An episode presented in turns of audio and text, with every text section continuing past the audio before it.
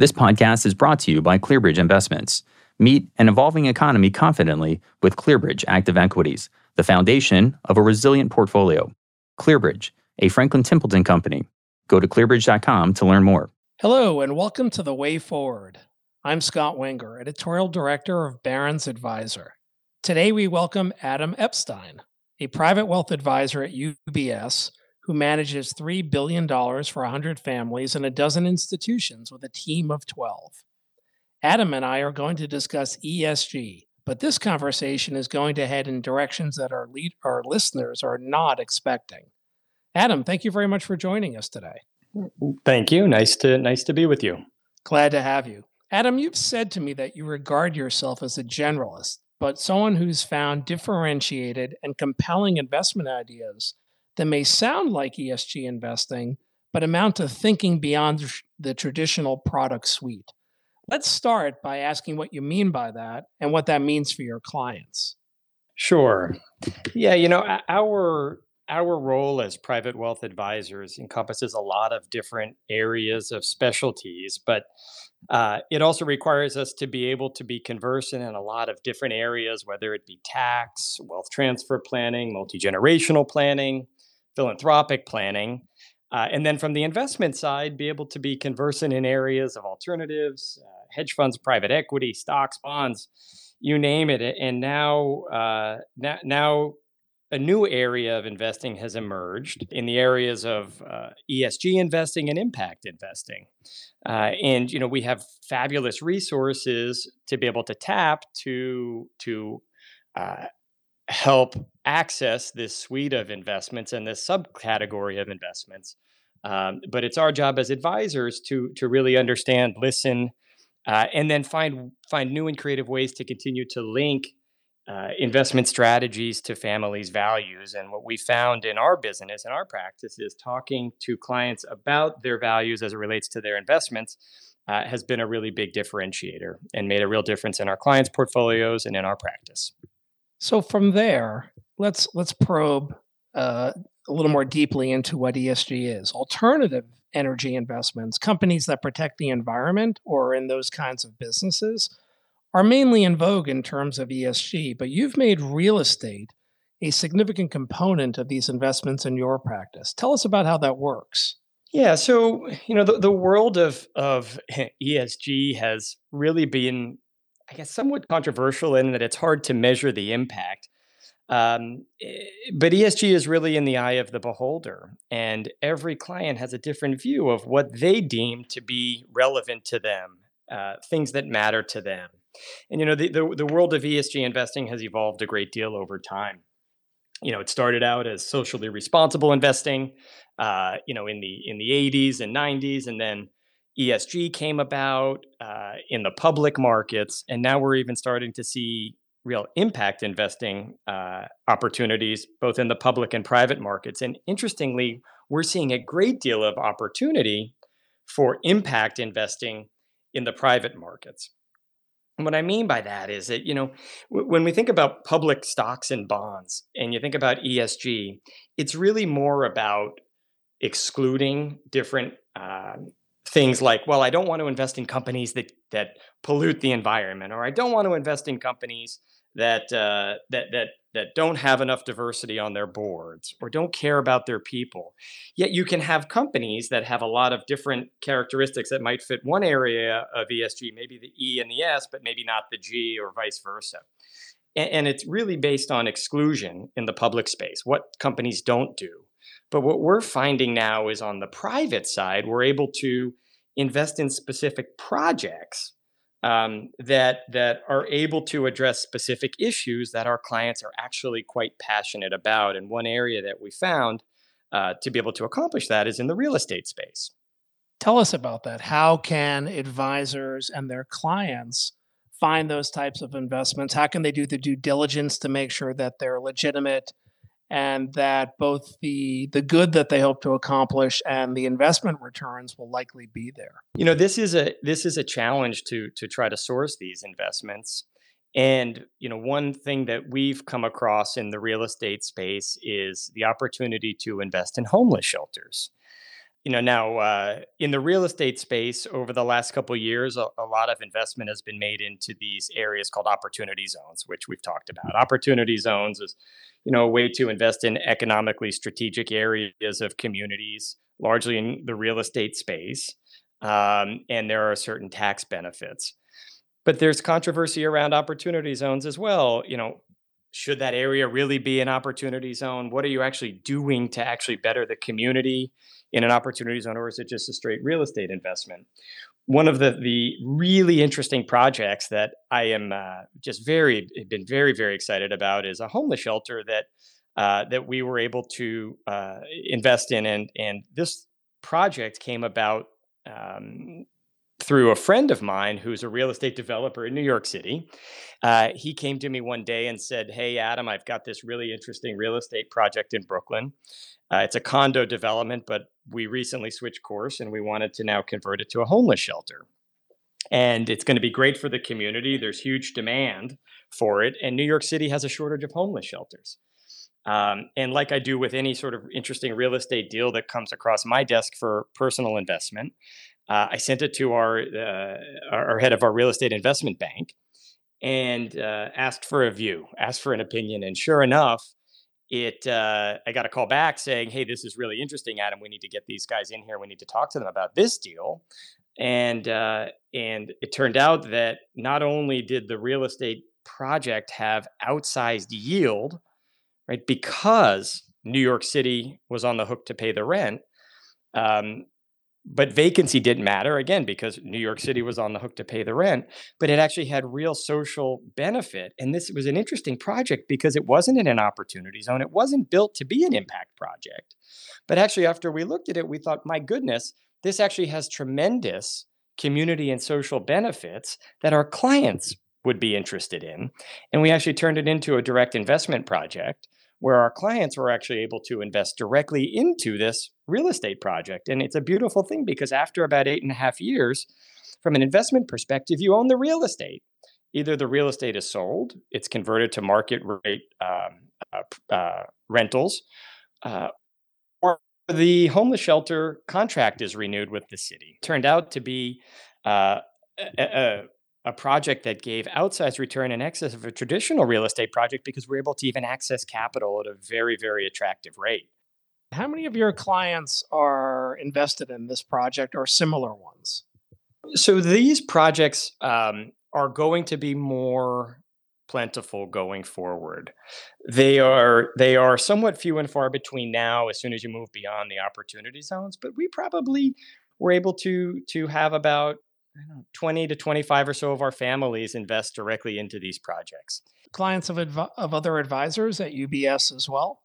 Absolutely. Yeah, this was this was an oversubscribed project. Uh, I think we filled up the capacity in in just a few weeks. Interesting. I imagine that some listeners might be skeptical, thinking that well, he's identified this interesting project and the risks are somewhat mitigated, the yield is attractive, but is it ultimately going to be a boutique type opportunity? Is it scalable? Uh, how do you address those ideas? Yeah, unfortunately, these projects really aren't scalable. It's not like you're investing in a uh, a mutual fund or in the public markets, and I think that's one of the challenges in the private space uh, is that these deals are are not that scalable, and they really have to be sourced appropriately. I imagine that as you find these and put clients in them, that it could be priming the pump that uh, other uh, investors or developers in the real estate community might get to know your interest in this, your client's interest in it, and that uh, do you hope that it becomes self-sustaining over time? Absolutely, and in fact, you know, we we uh, We've been sharing some of the ideas and the case studies with other real estate investors who have expressed interest in pot- potentially co-investing with this one real estate developer, and uh, and now this real estate developer is interested in taking this project across the country. You know, apparently there's a lot of red tape. Surprise, surprise! There's a lot of red tape to work through New York City, uh, especially the Department of Homelessness and and uh, but uh, but they've been successful in doing this and now we're looking to port this model out we're finding a lot of clients are really passionate about the idea of of, uh, of addressing the homelessness issue and a lot of clients are concerned about inflation and as we know real estate is one of the the great assets to help protect against inflation. Right, and I suppose if if helping homeless uh, citizens and helping to serve their myriad needs when homelessness occurs, you know, there aren't a lot of uh, public sector opportunities. There aren't a lot of companies that uh, have an approach that helps them in ways that investors might feel positively about. So, this private sector approach is a way, I think, and no doubt you would uh, want to elaborate on that, is a way of addressing, solving, or trying to solve for some of those needs. Yeah, absolutely. You know what? And, and I think what's going to be interesting is to see projects that emerge from these types of, of um, shelters, the the programs for the um, for the tenants, for the residents. You know, we're working on now a project that that sort of dovetailed off of this into a project in Salt Lake City, and interestingly, uh, you know, that happens to be in an opportunity zone, but in that instance, um, they are they not only are providing workforce housing, low income housing into this real estate project in Utah, but they're also now um, creating different programs for refugees. And so this is a housing complex built for refugees. And then they're also having different uh, re entering the workforce type of training programs. And it just happens to be largely around the culinary um, uh, arena or specialty. And then there's going to be a series of food trucks and all these other different things. But I think that it's all about the programs that go along with the real estate that's going to be really exciting. I think what our clients are really loving about this is sort of the, the opportunity to kind of marry together this concept of, you know, it's not a zero sum game. It's it's philanthropy, but it's not philanthropy. It's investment, but there there can in fact be be social good that comes of it, of these different investments. Certainly, I'm sure that that message does resonate. We hear that so often from our readers and from the advisors who uh, who are working with our readers. You know, last year saw a record 50 billion dollar plus in flows into sustainable mutual funds and ETFs. And that amounted to like nearly a quarter of all the money that went into funds in 2020, according to Morningstar. What percentage of client assets in your practice are in traditional ESG products versus some of the newer ones you've mentioned? Yeah, we've largely been focused um, on the private markets for our impact.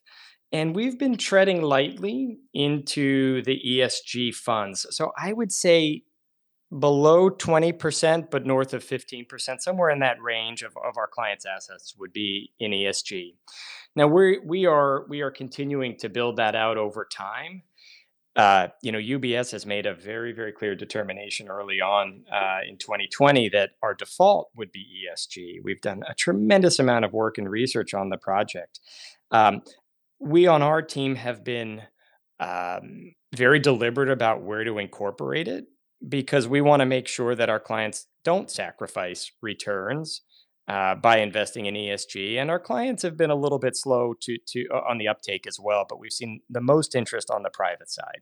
You know, there are many prominent advisors who we've spoken to have told me that they regard it as their principal responsibility to maximize investments. No surprise there. If clients, hopefully, they say, want to direct some of those gains to helping worthy causes, then great. But investment gains first. The way you manage your practice, it sounds like you see direct directing investment dollars to benefit ESG issues as a core investment objective. Yeah, no, a- absolutely. And I think what this comes down to is, you know, there is there's a there's a there's a responsibility that we have as investment advisors to maximize returns uh, but there's no there's no conclusive evidence if you go back far enough that that you sacrifice returns by being invested in ESG uh, related investment services. Um, so our job is to make sure that first and foremost we maximize returns, but but it's also our job to listen to our clients and recognize that uh, our job as advisors is, is to to add value by understanding what people care about and then they absolutely should have that opportunity and the ability to link their investment portfolio to their personal value systems. And I think ESG is the future of that. And I think we as an industry are on the early stages of it. And I think we're going to see a lot more customization coming down the pike. Uh, not just on the private space, but actually in the public markets. And we're working on some really innovative ideas around that as well. I think you're. It sounds like uh, there'd be a lot of agreement that you're right that it is uh, growth, but it can be slow growth in persuading both advisors and clients that it's the way to go, that you can make a difference and make good returns in the same move. Um, uh, but there's a lot of skepticism. And in uh, researching for today's podcast, I was reading uh, one of our stories in uh, the most recent issue of Barron's, and there was a reader comment posted online and I just want to read this comment to you and get your reaction to it. Mm-hmm. It says that ESG funds are another way to just charge high fees for funds that deliver mediocre performance, but making the investor feel good about paying the fees because they are doing the right thing for climate justice. What do you say to clients or prospects who hold that view? Uh, certainly we've heard that before as well and our industry is is not immune and, and nor nor not entirely undeserving of any skepticism around repackaging product and investment services and then charging fees on it uh, that's one of the reasons why we've seen such a uh, a prevalence of, of index funds and passive investing taking over active management. I think that ESG is the is the next wave of active management, um, and there are there's a great deal of very valid research out there that says companies who do care about the environment or do care about having equality on their board uh, or more diversity on the board will do better over time because they're more acutely aware of important things that will ultimately drive earnings. Um, so I think that the jury's still out on that. I think it's too early to put a stake in the ground and say this is this is the way it, it is and it's true. But but I do believe though that the challenge that our industry is going to have on ESG is that you know th- there's a lack of consistency in measurement as to what actually is is um, is qualifying as good for the environment and how do you measure those results? And there's this concept of greenwashing right? Which companies can do just enough to check the box and say they do this or that. And again this is again on the exclusionary side. I think the future is not going to be necessarily in packaged products like funds.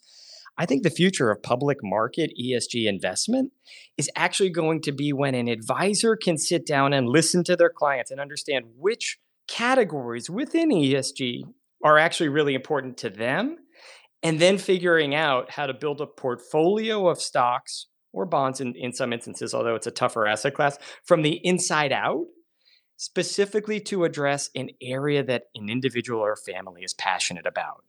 And what I mean by that is, you know, you look at a company, uh, not to name any names of companies, but you could see a specific company might be really good at, again, as I said before, they don't pollute the environment, but they have no diversity on their board. So is that should that just be in an ESG fund? That might be, but it might not be the right ESG portfolio for an individual. And I think our job as the advisor is to understand how we can custom build from the inside out a portfolio that represents somebody's own values, not using a packaged product. It's just the next layer of customization to come. Got it. You mentioned uh, a moment ago fixed income, which doesn't come up nearly as often when talking about ESG topics as equities. Why do you think that is? And are there fixed income plays yet for advisors who want to direct dollars in that direction? Yeah, the fixed income space has been a bit of a challenge. So, as we've seen it on our team, as we look at how to incorporate it, and again, much like the public markets, it becomes more exclusionary in the you know for public debt. You know, you're saying I don't want to invest in a bond issued by a specific company because they're they drill, right? So I think in the public markets it's tough, and there's not a lot of great product out there. I think one of the reasons is there's you know fixed income is just so darn efficient right now with with credit spreads and interest rates where they are, but we are seeing interesting uh, opportunities for lending. You know, lending to areas in underprivileged communities for startup communities, and we'll see that again largely in the private space. Uh, so I think that that's that's uh, similar to to the, the, shortfall on the public equity side. On the public debt side, there are some shortfalls in the offering, and I think we're going to see more on the private side on the debt debt component too. And, then the other area that we've uh, had a lot of interest for some very very significant family offices, very prominent impact investors, is in the areas of social impact bonds. Um, and that's a very very hot topic. I don't know if i should get into any detail on that but but that's a that that's a hot topic in the area of, of family offices that care a lot about impact. Give us a quick overview on that if you would.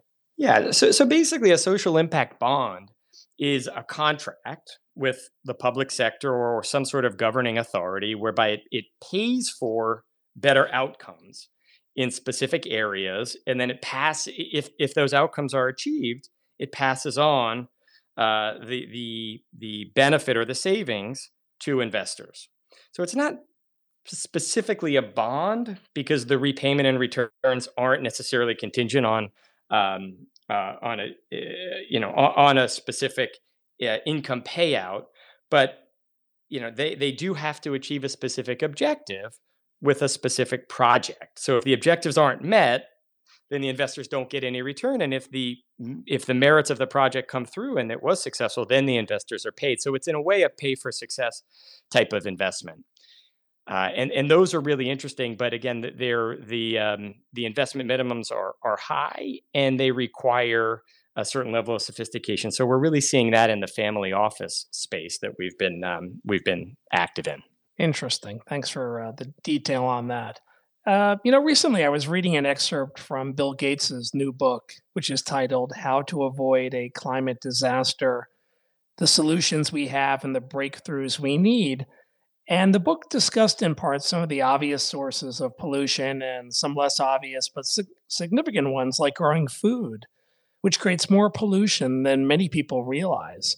What investment opportunities do you see in this area? Yeah. So, look, I mean, this is uh if I understand the question correctly, you know, it's it's where do we see opportunity to invest in companies that don't necessarily uh, pollute, even though they might say that they're doing good by uh, having some sort of plant-based food investment? Well, yeah, a lot of people think, you know, uh, the farm is a core part of America, that it's it's clean living, it's healthy eating, and that farming is uh, you know a wonderful way to support the environment and employment and good lifestyles. But at the same time there are a lot of farms that create more pollution than many people realize. And yes of course you have to uh, you know we can all just eat uh, plants out of the ground but we still have to get them out of the ground and plant them in order to eat them in oh, what yeah. ways can can investment driven themes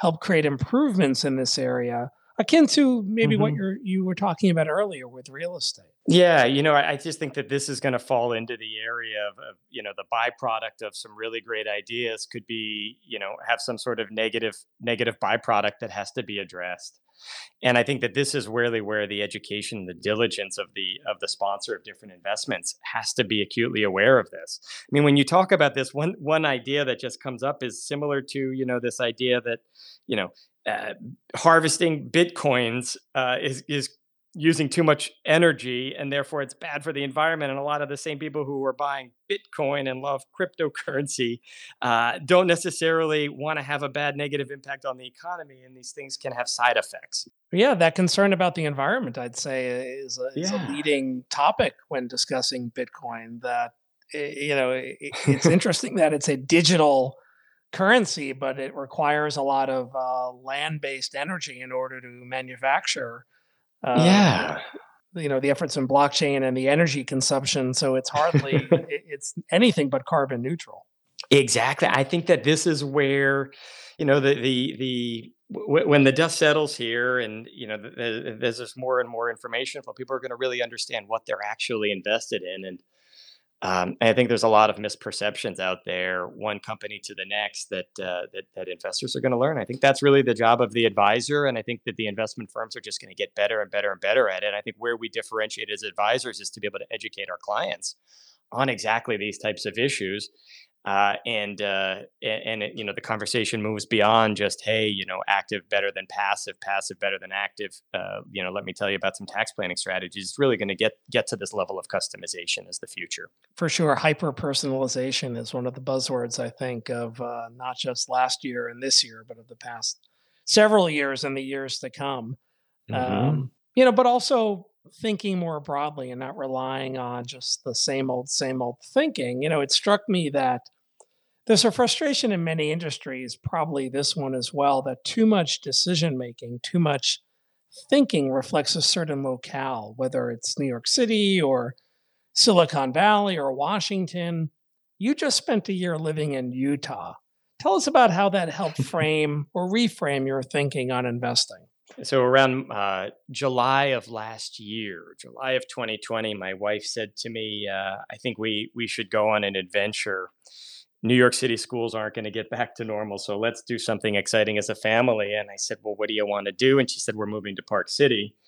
I said, "How are we going to do that? We have three kids under the age of 10. We have to worry about schools and everything else. And it's July. And she handed me a piece of paper and she showed me that she already, already applied all three of our kids to the same charter school in Park City, Utah, and got through the lottery. And so I had no objection at that point.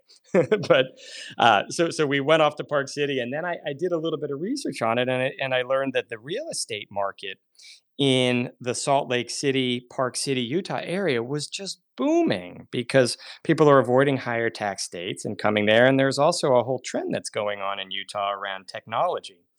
Uh, and so I was really excited to spend a year in Utah, knowing that I wasn't going to miss much in New York and get involved in the community. And one of the areas I was really interested in was uh, was real estate, obviously, because I work with a lot of big real estate families on the east and west coast, and uh, and love and love it on a personal level too. And so I was able to to connect with some of the the big real estate families there, and that's how one of our projects uh, in Salt Lake City came about. But impact investing is um, you know it opened my eyes to, to esg and impact investing in a new way because it is it is the norm there because obviously there's a focus on the environment. Uh, there's a lot of opportunity zone investment as well which is eh, good and i and i learned a lot not just about um, the the the idea of of investing in real estate and uh, economically uh, strategic areas, but also the projects that go along with it. And one of the things that we love to do is be able to connect uh, our clients that have common interests to form synergies. And and we've spent a lot of time working on the idea of what is the cost of homelessness and what sort of solutions can real estate developers do to help address that and what programs go along with that? So it was really just the, the focus on impact and the network that i was able to achieve in a short period of time and really people that that were there that were really focused on addressing this exact issue that interestingly had a lot of parallels to the project we worked on in brooklyn. It's kind of amazing how for so many people uh, the year of covid turned into one of self exploration and of growing ourselves in ways we never could have anticipated as the calendar term from turned from 1919 to 2020. Here we are halfway through almost to 2021 and a lot of different experiences for so many of us. Obviously, so many uh, were, you know, were hardly ideal, but it's great when you can make the most of uh, the change that's required. You know, as a yeah. final question, I'd like to conclude with our Barron's tradition of asking our guests for one final actionable idea that listeners our listeners can start using right away. Can you give us one great final takeaway? You know, I think that as advisors, as private wealth advisors, we don't realize just how darn good our networks actually are. And uh, some of the best best investment opportunities for our clients can actually, in some instances, be sourced from other clients. And by connecting clients similarly to one another uh, that, that, have, that have common interests can be exponentially powerful. You know, we're, we're speaking at a, uh, at a really interesting uh, uh impact conference later on this week that that um, uh, one of the prolific uh, impact investors in Salt Lake City has put together the Winter Innovation Summit. We're actually having the the the developer from our New York project speak at this event, and it's just fascinating to see the synergies and to be able to really aggressively pursue that and think beyond the normal of what we what we where we actually add value. And we have to be honest with ourselves. Where do we actually add value? And it's hard to say that you know we're really great investors. We're really great uh, I, I, believe that our value is to be able to connect people to listen well and then to source ideas and so often it's right within our own network. So i think that that is that is that is really my message is to think think specifically about what's right in front of you and and ways to go beyond just the traditional investment solution and, and be creative in the both public and private markets and then leverage the firm for for support to structure these types of things it's fascinating and is very differentiating and it and it makes our job more interesting too because sometimes it can get a little monotonous but but this is the stuff that really gets me excited and you can tell by the uh, the volume of, of of words I've put into the answer.